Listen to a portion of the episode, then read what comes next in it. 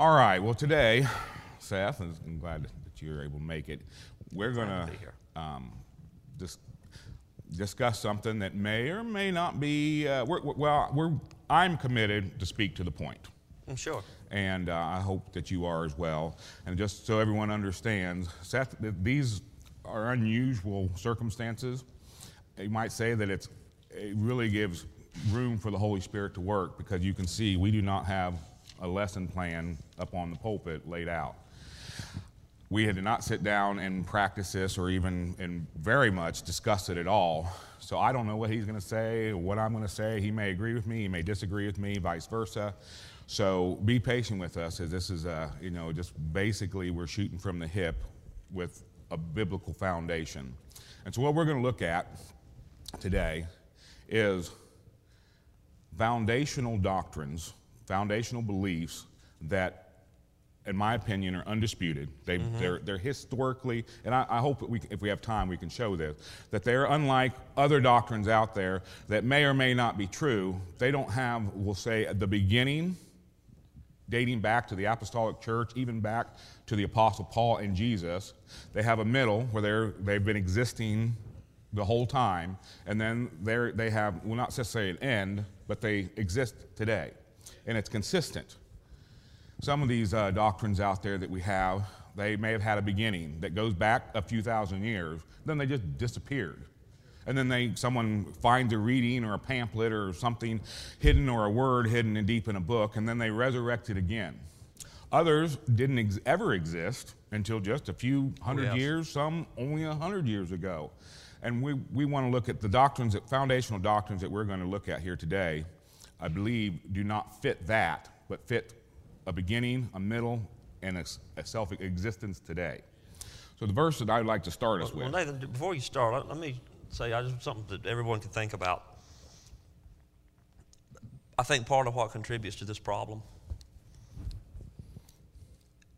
is that uh, every generation does not have to reinvent the wheel. Uh, th- there's things like you mentioned that they're in the Bible that are foundational that we do not have to go all the way back and relay the foundation every single every, every 40 years.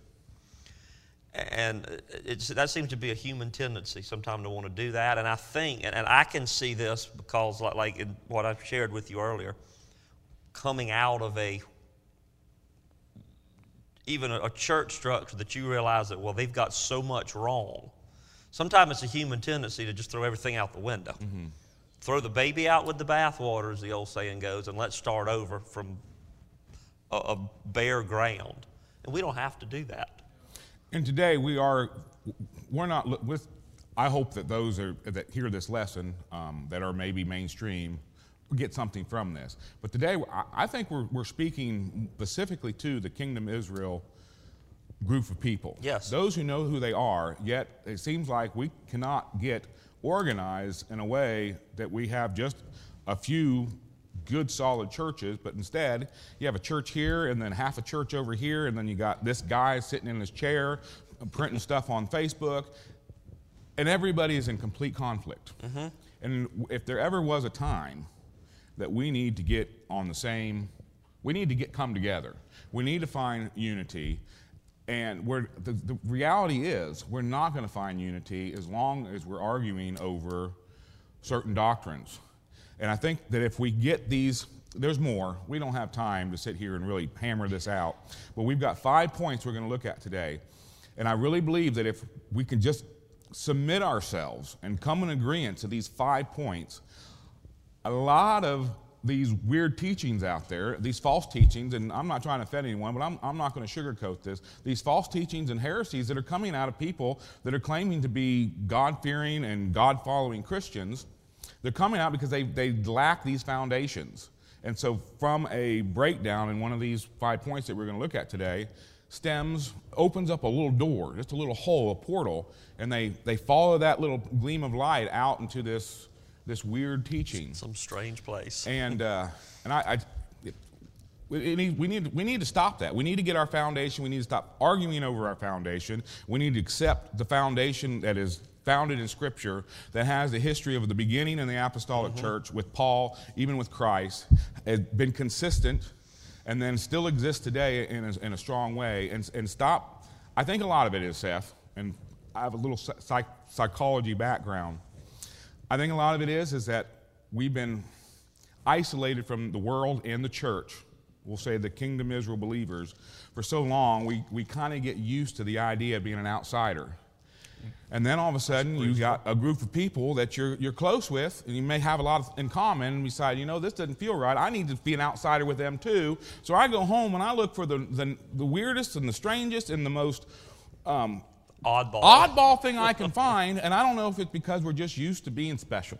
You know, as a, as a young person growing up, you, I didn't like the way people looked at me, mostly because they didn't see me how I really was.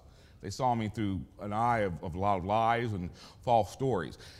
I didn't like that. But with that did come a feeling of, I'm different than you. I know something that you don't. And even though I, you know, I had to stand alone with it, I knew I was special. And I think sometimes when you've been used to being alone, having that special feeling alone, then you come to a, a body like a, a, church like this, and it's like, oh, we got a lot in common. And, but I'm not special in this church. I'm not alone here. They all believe like I do. I've got to go dig something up that makes me special. And then we start going down these roads. Okay, well, we don't have a whole lot of time to, to, to bury on that, but let me open it up with this verse. Can I do, is that okay? Okay. So this is the, this is the foundation that I I think that we need to really consider. I'm in Ephesians chapter 2, and I'm going to go start in verse number 16. And that he might reconcile both unto God in one body by the cross, having slain the enmity thereby. And this is discussing both as in the Jews or the descendants of Judah, which or, were a religious organization, and then the Gentiles, the lost 10 tribes of Israel, which were a, a completely godless religious yes. organization. And it came and preached peace to you, which were afar off, and to them that were nigh. For through him we both have access to one Spirit unto the Father. Now, therefore, ye are, one, ye are no more strangers and foreigners, but fellow citizens with the saints and of the household of God. So, not this, I'm not claiming this is prophetic in any way that fits our current situation, but it does mirror us a little bit in the fact that we have two groups of people that are pretty much at odds, that are coming together. And that is Paul's goal here is to unite, try to, not necessarily to find their common ground, because they really didn't have any common ground. Mm-hmm. We have the, the Jews over here that were religious and recognized God and, and, and his, you know, miraculous aspect of it, but they in traditions that got so drawn into legalism that they just could not swallow who Christ was. Right. And then you have these the Gentiles over here that had walked away from God completely, and they're tied up in heathen practices and, and beliefs. And Jesus, although they seem to be more open to it, Jesus was foreign.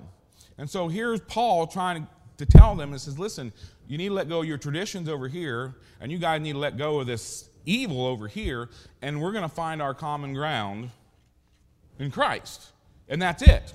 What you feel, what you think isn't relevant. And so we read on, it says, Now therefore, ye no more strangers and foreigners, but fellow citizens with the saints in the household of God. And ye are built upon the foundation of the apostles, the prophets, Jesus Christ himself being the chief cornerstone, in whom all the building fitly framed together groweth unto an holy temple of the Lord, in whom ye also are builded together for an, a habitation of God through the Spirit. So today, I think we need to just reestablish that foundation. Right. So that we can build something that fits together properly on top of it. And what we've got right now is we've, we've got people that are deliberately going over here and either weakening stones in the foundation or they're, they're, they're taking them out and throwing them away. And then they're trying to build a house on it. Looks good for a little while, but then all of a sudden you get these sag spots where the, the stones are missing and it's, and it's causing division. It's causing division where it's not necessary. Right. And, you know, it's a. Um, it's interesting, and, and not I don't want to get off topic here, but the more mainstream church, or particularly the, the mainstream, I hesitate to use the word Protestant. I don't know what to call them. These religious organizations in our country today, they've created a foundation. They've created their own foundation that's a mile wide and an inch deep in order to bring people together under the guise of let's all just get together and have a good time. Yep. And that's not what the scripture's telling us to do. We have to have it's, it's so important to have these things right. To, as Paul said here in that, that uh, verse you read, that, that if you're going to have a building that's fitly framed together, it's got to set on a solid foundation, which is Jesus Christ. It's not just come when you feel like it and let's have a good time and go on back, you know, to go, go right back to our lives. So I think that's, that's something that we, we, we really, really need to get that in our head. What we're doing is serious. Well, you know, very you- serious. When you mentioned there that Jesus Christ, He is the chief cornerstone of this foundation, but He is not the totality of the foundation. There are other aspects of this foundation, and they're actually mentioned here. And we had a real good lesson the other night about loyalty to a church and its leaders. And so, also mentioned in there, with Christ being the, so don't misunderstand me, Christ, without Christ, there is no foundation. But with the cornerstone in place, we can add other important foundational aspects to that. And that was the prophets and the apostles, mm-hmm. which we could, I'm going to go ahead and just call them church leaders. And so I think a lot of the reason why we're, we're going down, we that we even have to have this discussion today, is because we're, re- we're reject the, we'll, we'll say the Christian um, or the uh, Israel identity kingdom Israel people are rejecting this they're rejecting this verse. Before we even get into the, any, of, any of the other Yes. doctrines that we're going to look at today they have in, in a whole rejected this. We have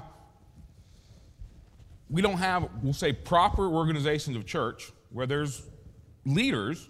We have church some churches that have, everybody's a leader we want to come together and we'll vote about it or whatever it might be It's chaos.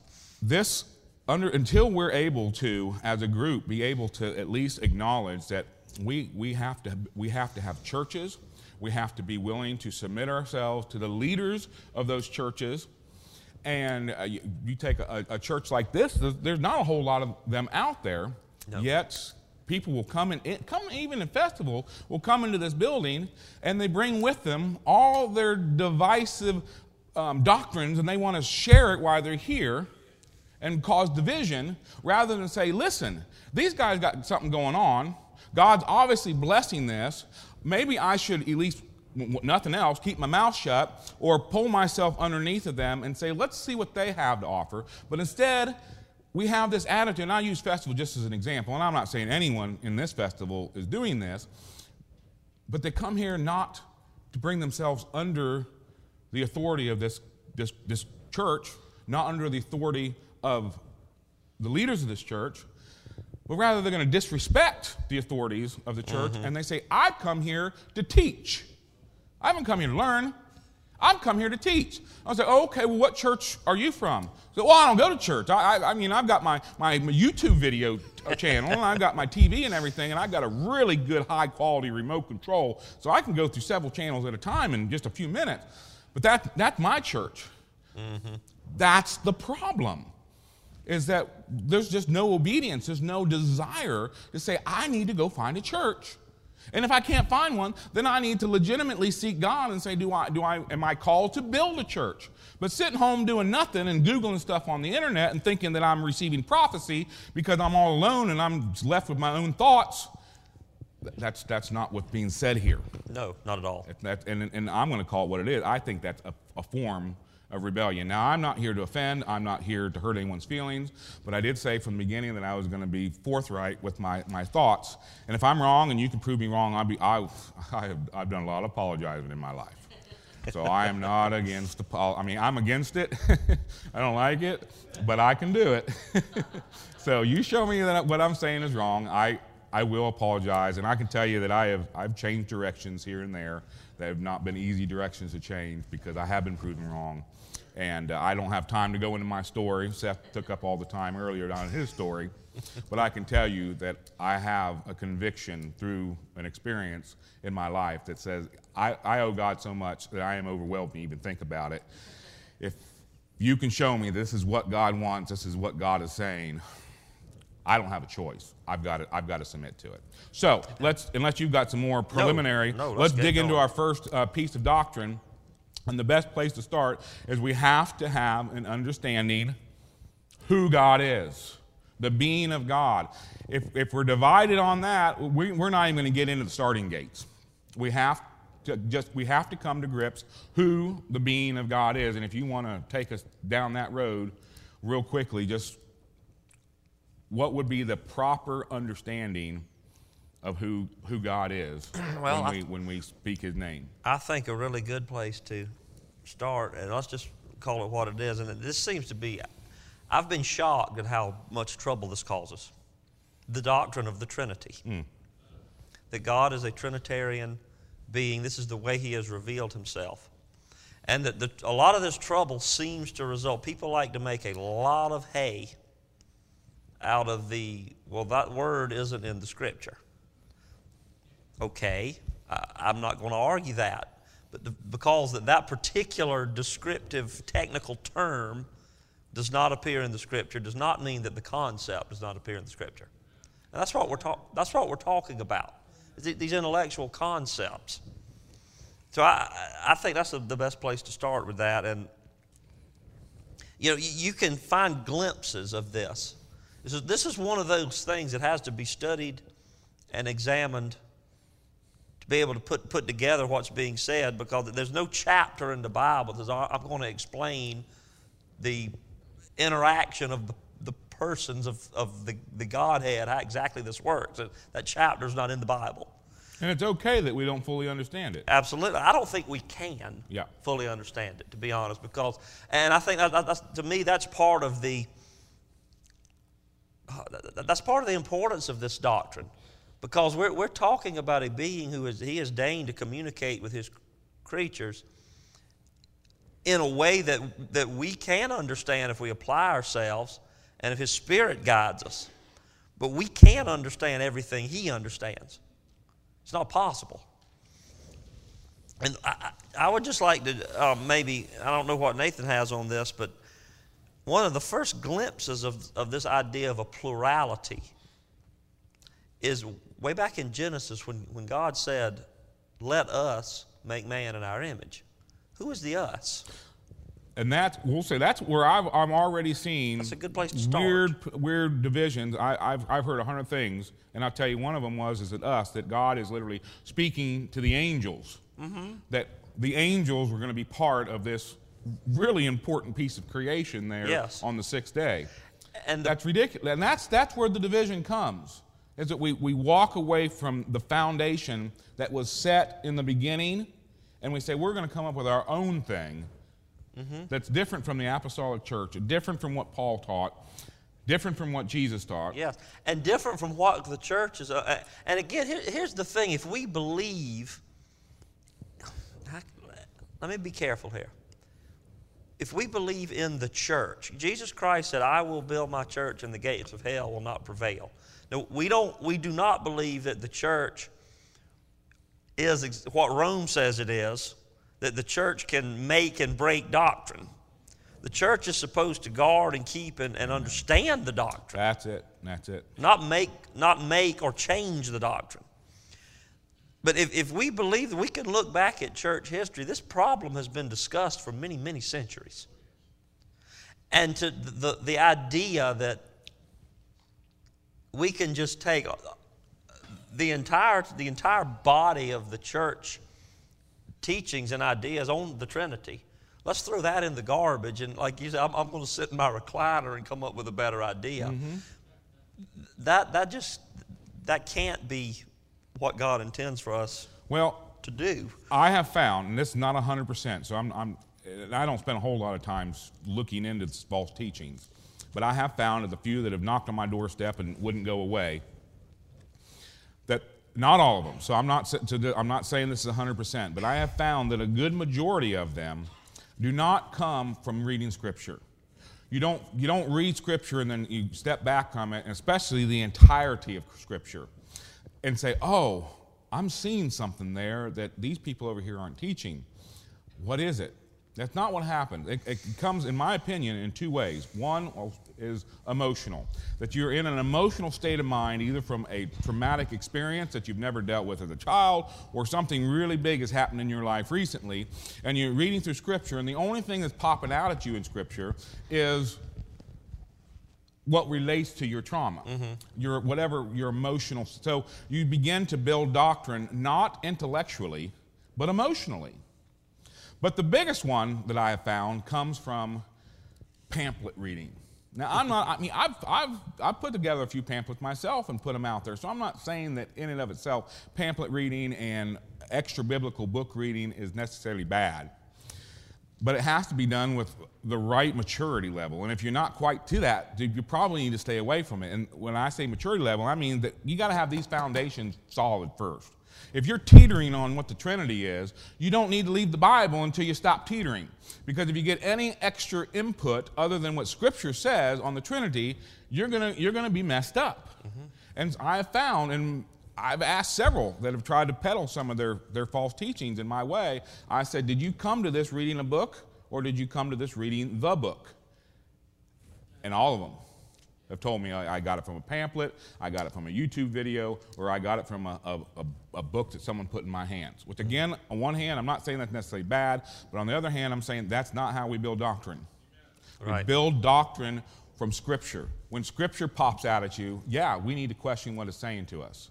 But when Scripture didn't pop out to, at me for 20 years of my life, and then I read a pamphlet that said, hey, this makes sense, and then all of a sudden I'm starting to question what Scripture says, that's not the work of the Holy Spirit, my friends.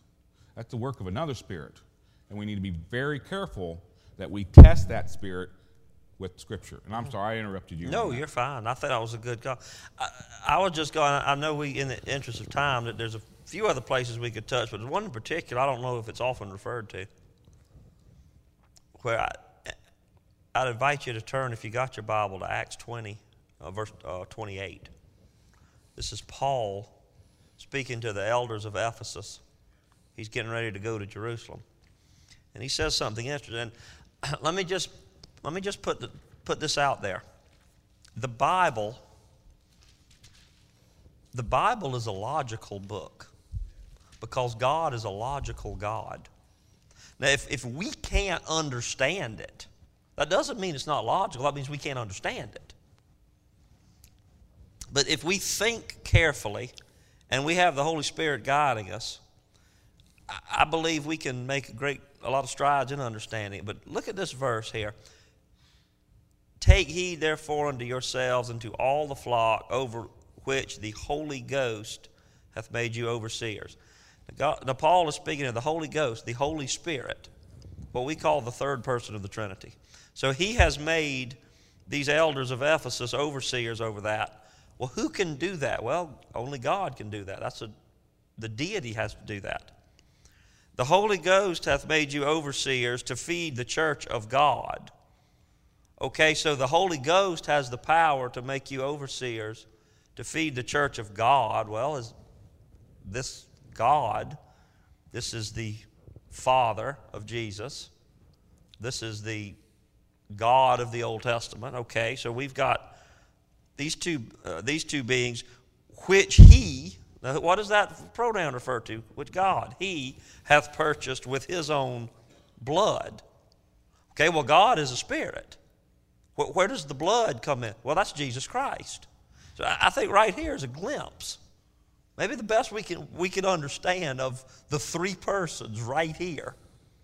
The Holy Spirit has the power to make the elders overseers to feed the church of God, that is the Father, which he hath purchased with his own blood, which that's teaching us right there that Jesus Christ is equal to the Father. Not the same person, though, that, which is this is the exact problem that, that Christ uh, encountered in his discussions with the Sanhedrin. Right. And they were saying, Who, who are you, a man? They, can, they were going to stone him. And uh, there, there's just a glimpse right there of this concept that, uh, that, that the person and the being of God, he exists in a trinity, in a triune form that beyond that, I don't know how much further we can go. Well, let me read, let that. me read this verse, and then we'll we'll have to let settle the Trinity and move on to the next one. But uh, I, think this verse will definitely help support what you're trying to put. When I'm in 1 John chapter five, verse number seven, and there are three that bear record in heaven. Mm-hmm. There's the Father, the Word, and all we have to do is go to John chapter one, and we mm-hmm. see right there that the Word is is Jesus.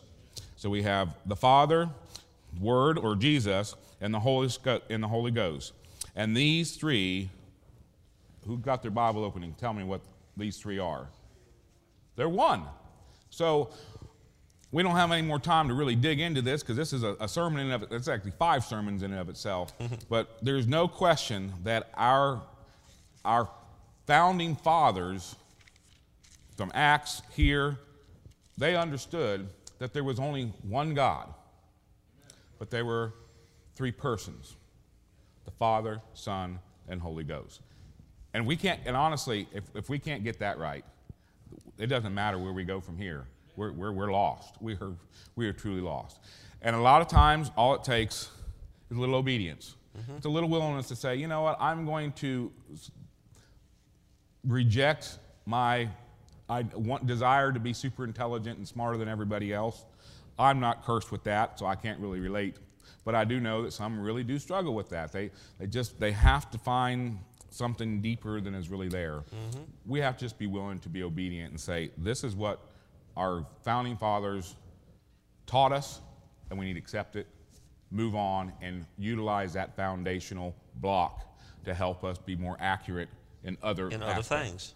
All right, so now we we to very briefly establish that there what the Trinity is. That is the being of God. Uh, um, maybe even we need to uh, maybe expand a little bit on the person of Jesus Christ, our Savior, that we have to get that right too. There, mm-hmm. It's not just any Jesus, there's not any way to salvation, there are not many ways to salvation, but the, the, the person of Jesus Christ, who is God, said that there's only one way to salvation, and that was God through Jesus Christ, right. who is God. All right? Again, I'm not saying that I fully understand that, but I don't need to. That's what faith is. I know that there's only one way for me to be redeemed from my sins, nothing else, and that's through Jesus. That's through Christ. Amen. Jesus Christ, our Lord and Savior. All right, so the next one is now that we know who God is, how do we learn and understand what God wants. How does God communicate to us? And here's another area. I mean, I've told this story before, so I'm not going to tell the story. I'll just briefly say it. I did have a lady that told me one time, says, I don't need scripture because I am a spirit led Christian. Which in translation means that she's in a really dangerous place and she's led by her emotions. Well, you know, Nathan, it could be even worse than that. I'd have asked what spirit.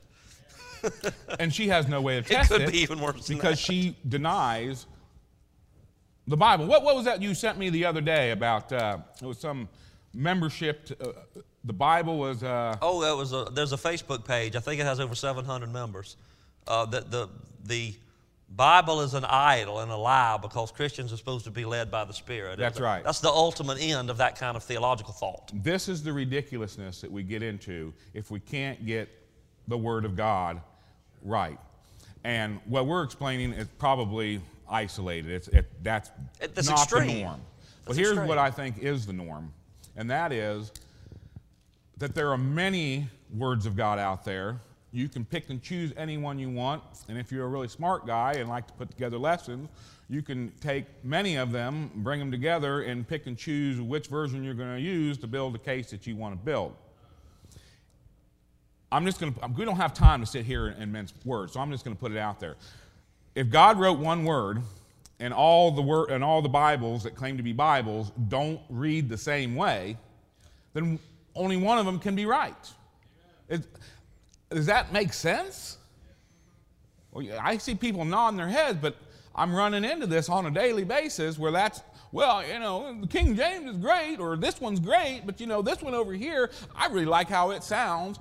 But every once in a while, I go to this one because it says what I want it to. Mm-hmm. And uh, we, here, here's the thing where we really have to come to, Seth is we have to ask ourselves the question Do I really want to know what God has to say? If you do, then you will make it almost your life mission to find out what that word is. And if you don't think it's the King James, although I egregiously disagree with you, because that's been my life mission and it's led me to the King James time and time and time again for the English speak. And I'm an English speaker. I'm not a Greek speaker. I'm not a Hebrew speaker. I'm not an Aramaic speaker. I, that's why I struggle with concordance and all these people that want to read out of their concordance Bibles.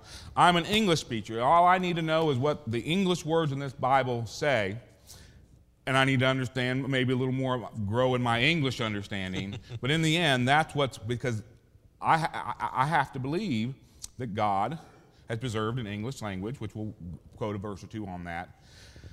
But you have to make it your, your mission. Unless, and if you don't, if you're comfortable, again, I'm not mincing words, but again, I'm not here to hurt people's feelings, and I don't want you to walk away thinking that I'm all superior because trust me, no one knows me better than me, and I shouldn't even be up here. I'm just trying to be obedient to my pastor, but I shouldn't be up here. But afterwards, if we truly want to know what God has to say, then we need to find. And if you're comfortable with any, all of it, even two, I, I ask you the question do you really want to know what God has to say, or are you looking for what you like God to say? So I leave it at that. So we need to put some verses out there. Well, I think that, let me say that, that that is another serious problem in the modern world. You know, you, there are, quote, Bibles out there that have, uh, I mean, it's, it's going to the extreme now where they have removed all um, of the scriptural language speaking of God as Father or mm-hmm. any in, in a male role. Some They've of the versions aren't satanic by no means. They're just watered down. Mm-hmm. They don't. And here's, and I'm, I'm interrupting. I'm sorry. No, go ahead. But here's here's where I come at this from, and I this is where I come at it from. I want the true word of God, and I, you know, I have comment. I have lots of commentaries. I'm, i mean, I'm even guilty of, buying a set of commentaries and giving it to Seth. So I appreciate if he that. gets misled down the, the road of this commentary, it's it's on me. That being said, I want the Holy Spirit breathed word. And I don't, when, I, when, when I'm ready to, to read Scripture, I don't mind reading other books. But when I'm ready to read Scripture, I don't want any sugar in my coffee at all. I want the full blown thing. And the others, some of them are really close to getting it right. But it's not the full blown thing. It's got a little creamer. Now, in my, my human life, I like a lot of cream. I'm about a half and half, not half and half the, the liquid, but I like about I half like creamer and half coffee. But that's not how I want my scripture. I want my scripture the pure, unadulterated, Holy Spirit breathed word. And you're not going to get that in all scripture, in all Bibles, that, the books that label Bible. Well, I think that's a good word, unadulterated, because when something's adulterated, that's the, the root word of that is obviously adultery something that's adulterated, there's something else mixed in with it. And, the, and again, this is a very complex subject, but you've got two families of texts, and most of these modern Bibles are translated out of these Alexandrian, from Alexandria, Egypt.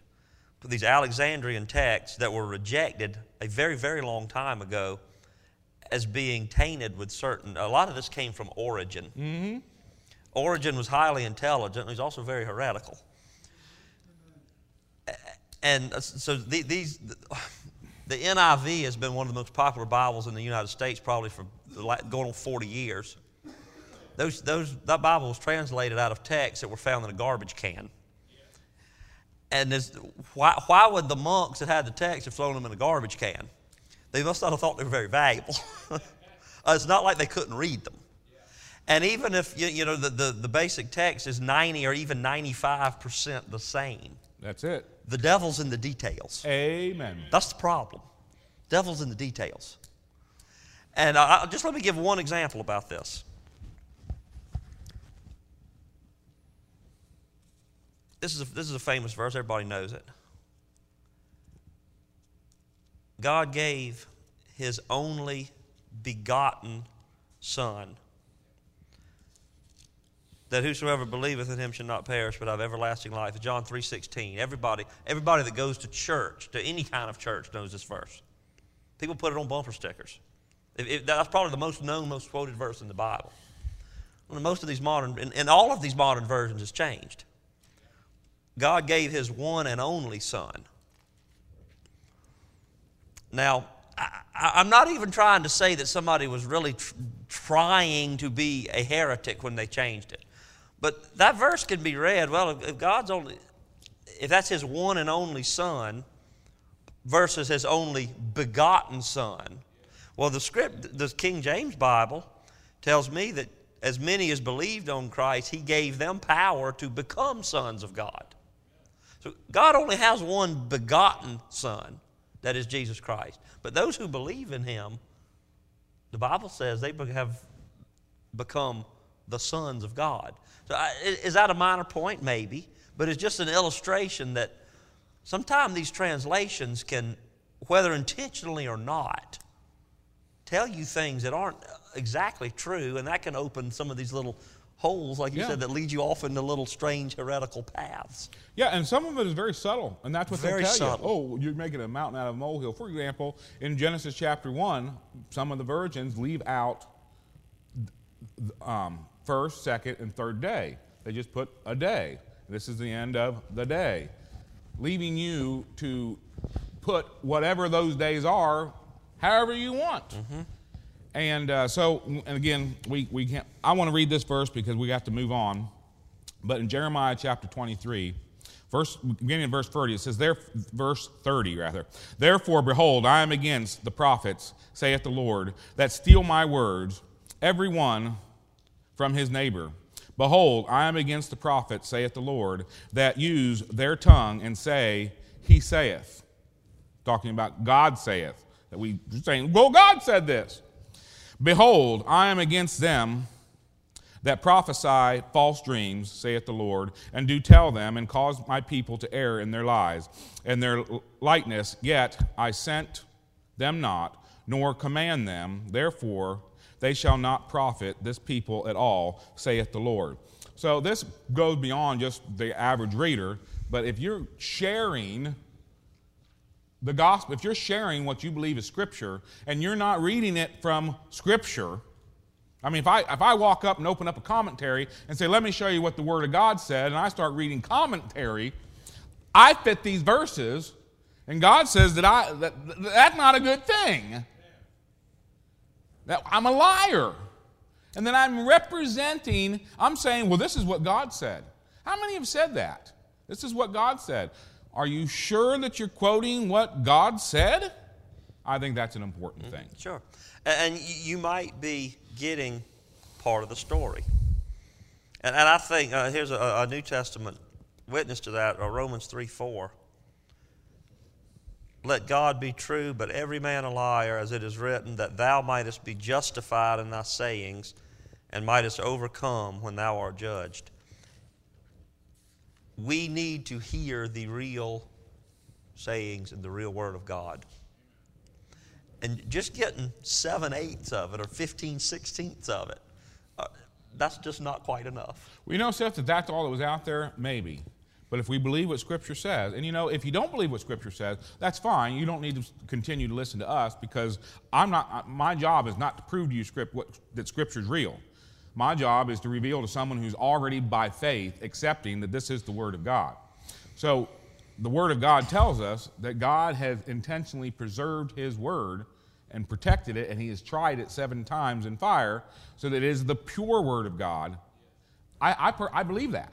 And if you don't believe that, then, then what I'm saying here is not going to work, but, and what Seth is saying is not going to work, but that's part of the problem, is that we have people that are comfortable in saying, all of it's messed up a little bit. So Oh, I'm going to do the best I can. And what that really means is, is that I'm going to pick what I like and I'm going to reject what I don't like. And then I'm going to go and tell other people. And then I'm going to find myself right there in Jeremiah where I'm speaking on behalf of God falsely. Let, let me just, and I know we got to move to our next Yeah. subject, but let, let, let me share this with you. And this is what I always ask people. If all of it's messed up and it's all a little bit off, what part's off? Maybe John 3.16's off. What part is off? Nobody can answer that question.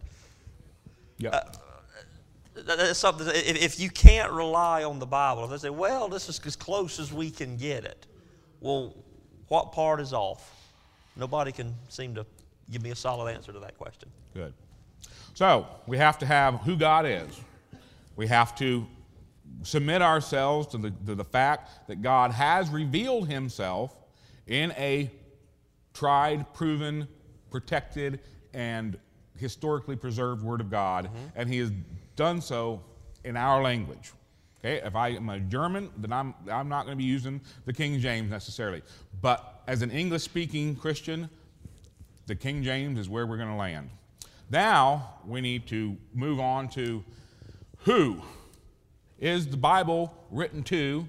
Who, which, if we understand the gospel, not only who the Bible is written to, but what is literally who who is the salvation uh, Four. for? So that brings us in to the doctrine of election. Do you want to expand on that a little bit? what the importance of, of understanding who the Bible is for and about? Well, I think that, uh, that that particular that particular thing right there probably causes more trouble than almost anything else. I know we, we- we've run into it online with Oh, yeah. the people just people just get fighting angry with you about this, and the, the idea that eh, it I don't understand how a person can believe that there's um, an omnipotent, omniscient God that and that all men are fallen and helpless to save themselves, and yet somehow God is not electing or choosing out of that number, I'm going to save this one, this one, and so on. Uh, I, I don't understand that. Yes, it's a frightening thought. Yes, and I think that's what drives a lot of it. That perhaps uh, parents are afraid. Well, what if my child isn't one of the elect? I, well, I'm not going to believe in that. I'm just going to believe in this. Well, free will. You saved yourself. Well, it just You what, doesn't Seth, work that way. I think a lot of it is is that we're so unwilling to accept the fallen situation we're in. Our real. You're absolutely right. I mean, are. that's, I'm a father. I, I the, the, the, the thought that oh, my child is not acting like that they've been chosen.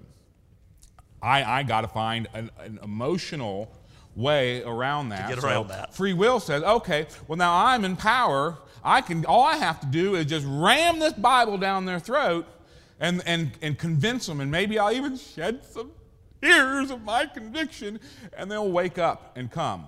But that that makes me God.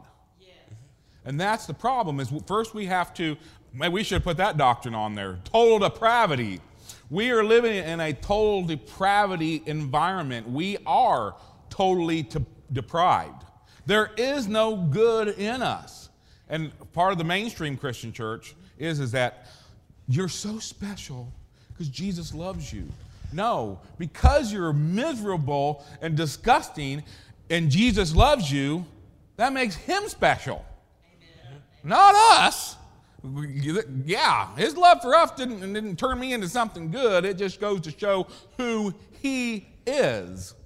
He's something special to be able to receive us. Anyway, so Well, let, let me put this out there. Again, this is one of those little theoretical what else I like to ask people. If election, if, if, the, if the free will doctrine is true and everyone's will is totally free to choose Christ, and a, a minister get, gets up and gives the most magnificent evangelistic sermon you can imagine. I mean, th- think about um, if Charles, if you could hear Charles Spurgeon preach, and just, just that you need to believe. And there's two men out there listening. There's Bill and there's Bob, And Bill says, eh, that's, that's a nice preacher, but I don't believe that stuff. I'm going to go back to my life. And Bob is just broken down and weeping, Lord, I need to get saved. Why? Was he a little tiny bit more moral than Bill? Good... Was he a little bit smarter? Maybe he understood yep. it and Bill didn't understand. It doesn't work that way. There's a good person and a bad person. It doesn't work that there way. There isn't. We're all We're bad. all bad people. We're, in our human nature, we will always reject God because that's who we are. Yes. We're going to reject holiness. Only, and as I read this verse in John 15, because we're going to have to move on, John 15, 16. That's the same one I have. all right, well, that's a good one. Ye have not chosen me. We are deprived. We will not choose God. If we're good enough to choose God, we're good enough to be good. Okay? We will, you will not choose me, but I have chosen you. I have. God has. Christ has. The Holy Spirit is the driver. But the choice is in God's hands. We, we got to get this right, or we're going to be divided. False teachings come out of this if we get it wrong. We got to get it right.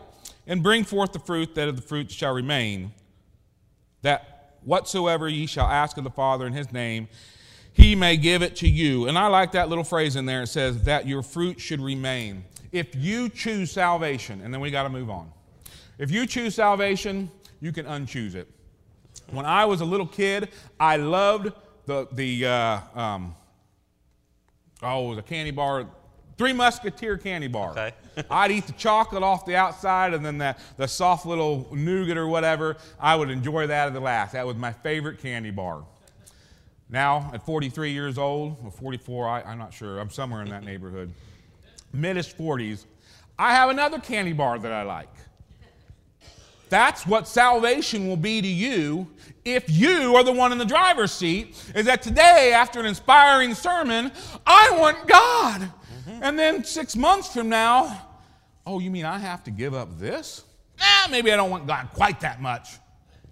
That, that is a scary place to yes, be. So, although I understand where people are in the fear of not having some say in their salvation, I also, being saved, have a great deal of confidence that my salvation is not going to go away because it is in God's hands, not my stupid hands. Amen. You got anything else to close that I, out? I want to read one more verse. All right. From the Old Testament, Psalm 14, verse 2. The Lord looked down from heaven upon the children of men to see if there were any that did understand and seek God. They are all gone aside they are all together become filthy. There is none that doeth good, no, not one. That's us. And that's why God has to choose us. And we can't save ourselves. Absolutely. So now that we understand where the source of salvation is, and again, they, all everything we're t- looking at has hours of information. All we're doing is just putting out there this, these are the doctrines that we, we, need, we need to quit bickering about. These are the doctrines that, that have been solid from the foundation where their, their source, and we need to just accept them and, and build off of that, not remove it and say, I need some special belief system in order to make me special. All right, so now that we know how to be saved, now we need to understand that through this salvation, through this shift, and we had a, a good lesson last night on the, the covenants, mm-hmm. that we now have to juggle the concept of grace and law, Old Covenant and New Covenant. So, under the Old Covenant, it was all law. Under the New Covenant, we now are saved by grace. And I'll go ahead and, and read a verse that kind of establishes that. And it says, uh, For by grace ye are saved through faith, and not of yourselves. Uh oh. So, if I choose I know I'm going backwards again. but if I choose to be the good person, Billy Bob, or whoever you, you name there, oh, I like that sermon. I, I believe you. I'm going to accept Christ. Oh, well, that's, that's a work, my friends. That's a work. All right. See, works are great when we understand that our works are made good because we're in God, God choosing us. When my works bring me to God, then that's that's work by that's sal- that's salvation by works, and we there is no place for that in Scripture. So that being said, uh, it, not of ourselves, it is a gift of God, not of works, lest any man should boast. For we are his workmanship, not our own workmanship. The works, the good works that we do in our work in this life, which are still totally depraved, but what little good we do is not of us, it's the workmanship created in Christ Jesus unto good works, which God hath before ordained that we should not walk in them. Now, because we got to move on, I, I got to just directly move to this point, I think. Okay. Now that we're under grace, does that mean the law is gone? Does that mean we're no longer required to keep God's law? No, it does not mean that. All right. Can you prove it? Well, let me say, I find it fascinating that one of the greatest, in fact, probably the greatest statement that's ever been made about faith. This, this statement literally set off the Great Reformation. When, when Martin Luther read and, and grasped the statement, the just shall live by faith. That's found in Romans 1.17. But that's a quote. It's found somewhere else. It's found in Habakkuk 2.4 and the, which it says the whole verse, behold, his soul which is lifted up, is that is a person who is arrogant, who is his soul is is uh, oh, and so impressed with himself, is not upright in him, but the just shall live by his faith. That takes us all the way back to Abraham believed God, and it was accounted unto him for righteousness. The, the, the entire Bible is a story of faith. Yes. To do th- this was this was exactly the Pharisaical problem. We're going to keep the law perfectly and save ourselves, mm-hmm. and we're going to we're good enough, and you've got to accept us, God. That's that, that's never ever been the case. Going all the way back to the beginning of, of Genesis, that's never been the case. And the, the modern church has gone so far in the other direction to since you're saved by faith, and you live by faith, well, there's no rules at all. There's mm-hmm. nothing you've got to do. And I, the question I always ask them, and I, have literally had people tell me, well, the Ten Commandments are laws. And, okay, so can we dishonor our father and mother? Can we kill people? Can we commit adultery? Now, it, it's, that's absurd. It's just absurd to think that way. Well, I, I, I heard a, a, a sermon that talking about the Sabbath, and the sermon was trying to undo the concept that there had to be six literal days and then a seventh one, and then that pattern needed to hold true. Mm-hmm. The minister literally said, and I quote, the Ten Commandments are more of a rule of thumb than a commandment. Say that again. He said, the Ten Commandments are more of a rule of thumb than a commandment. That is the ridiculousness that we're getting into and forces we're forced to go down these roads in order to make our teachings fit mm-hmm. rather than just say what does god say to do? Now i know there's some things in scripture that are not that take some thinking and take some digging. I get that. But we, we need to be at least digging in scripture and not saying well i can't make this fit. I'm trying and trying and trying. It won't fit. So i'll just change what it means. Mm-hmm. so that being said um, and, and that's what has happened. That's, that's how the mainstream church has gotten to the point where it is.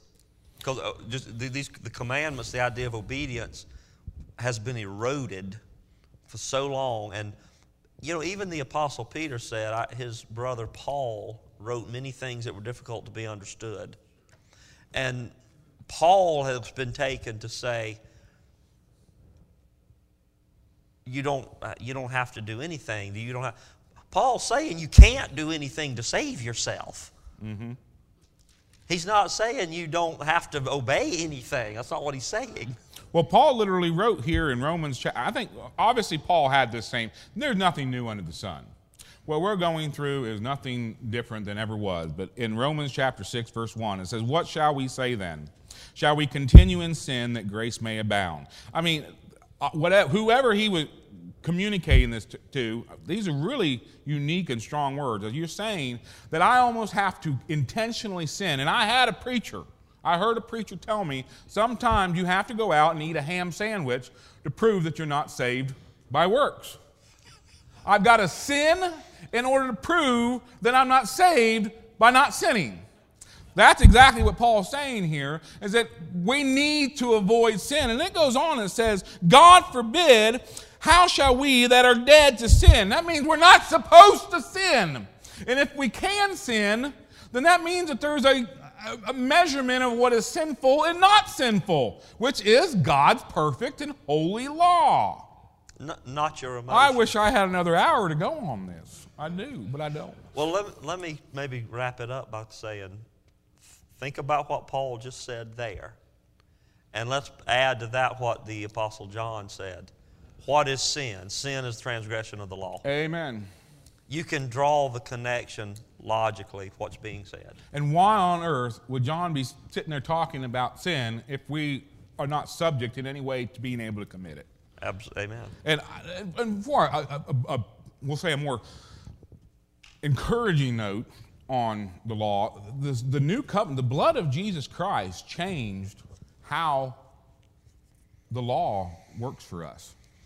In the Old Testament, the law, the law was a curse because we couldn't keep it. That was, that was the standard in order to, that we had to meet, and we couldn't meet it. So every day I woke up and found myself short of perfection was just another reminder how pathetic I am. We needed Christ. But Christ says these words about John the Baptist, if I, if I could read, and it says, uh, make sure I got my right spot, verse 11. Yeah, it says, uh, Verily I say unto you, this is about John, among them are born of women, there hath not risen a greater than John, the, than John, John the Baptist. Notwithstanding, he that is least in the kingdom of heaven is greater than he. Now, if I got this right, what Jesus is saying is, is John died under the old covenant. So every good work that he did will only be counted against him because he failed to keep the law. Under the new covenant, we're already saved.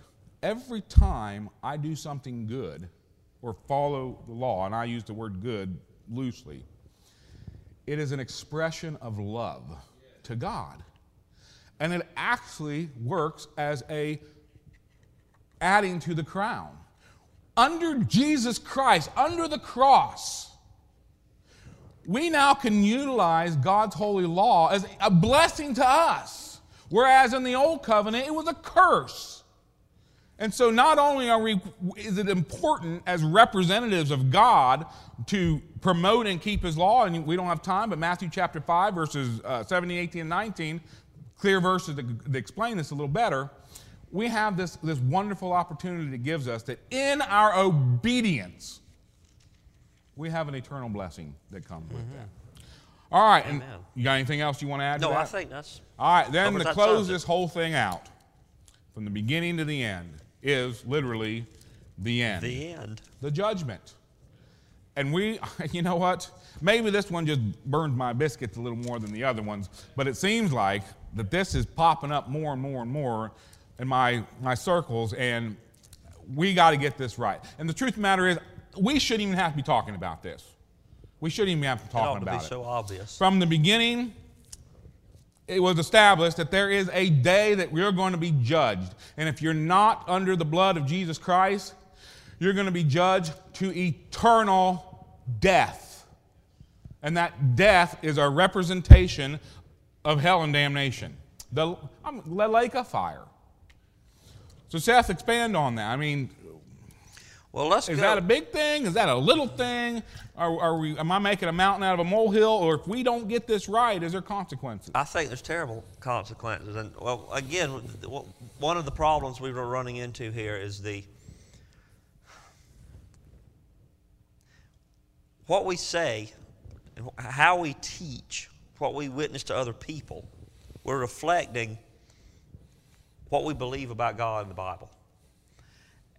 And one of the big things that's out there right now that is really, really serious is this. Um, uh, I, we don't have time to really get into all of the mm-hmm. intricate details of it, but this idea that the, the judgment that's spoken of in the New Testament is, uh, occurred in AD 70 at the collapse of Jerusalem, the destruction of the nation of the Jews by um, the Roman armies, and that's it. The judgment's done, everything's finished. Well, But this is our reward. the, Golly, now. I, am disappointed. I, I am too. Terribly disappointed. I'm going to go home and pray about that. Uh, but th- that, that teaching is growing by leaps and bounds in the church. And I think in some ways it's a reaction to this, uh, this the, the rapture doctrine that grew in the churches all during the 60s, 70s, and 80s and whatnot. But uh, it's, it's, that's really getting to be a, a serious problem. But Hebrews chapter 9, verse 27. And now this is just this is going to tell us what happens to individuals. It is appointed unto men once to die, but after this, the judgment. We're all going to die unless we're alive when Jesus Christ comes back. And after that comes the judgment. We're going to be judged for our works. The world's going to be judged. It's not that the world, literally, that argument, they're saying that the world was judged in AD 70, that all that was being talked about was a, a political event, and that everything just is going to keep grinding on and on like this. Th- That is a, such a grossly heretical idea. I I don't even know how to express it strongly enough. The, Would you dare to label that? I would call that, that, that is a heresy. No, I mean, what, what branch of teaching is that called? Oh, the technical term? Yeah. That is, the, the term of that is, is preterism. Preterism. Uh, that, that is called preterism. Now, again, we don't say that to insult anyone. We say that so if you run into it, you know, hey, I need to look at that closely. And you know, th- there are ways to there are ways to make it fit. Some people try to do it. I still think it's wrong. But when you take that to its logical conclusion, you got a serious problem. Uh, and you know, you bring up a good point. Bring it to its logical conclusion. There's a lot of people that get on the road, but they don't look to the end. They say, well, you know, the road's good here in the beginning. I'm just going to, we'll be fine. They don't understand that the end result of their thinking is, is really messed up and, and dangerous. And for some, very miserable. Absolutely. But we're warned in Romans 2 uh, 16 about a day when God shall judge the secrets of men by Jesus Christ according to my gospel. A, a day when God shall judge the secrets of men. Now, this hasn't happened. That has not yet occurred. There's a day coming. The Bible consistently witnesses to that in the entirety, but both the Old and the New Testament. The Bible witnesses to that. Hmm. And there's, there's no way, no one can point to any historical event, no matter how terrible it is, where these things have occurred. We have not, when we're told every eye shall see Jesus Christ, that hasn't occurred. Mm-hmm. That has not occurred. I, I, I- I was in an intricate argument online with a, a- several individuals about this probably a year ago. In fact, I think we did a program on preterism, didn't we? I think we did, yeah. Uh, and that, that is just one of many uh, of these teachings that try to deny the coming of the end, the judgment, and the eternity. And the eternal state is not going to be like it is today. If you, how you can read, and, I'm, and I want to read, and then I'll, I'll finish this up, and you can say anything you might want to add to it. At the end, and this ought to become as a word of encouragement.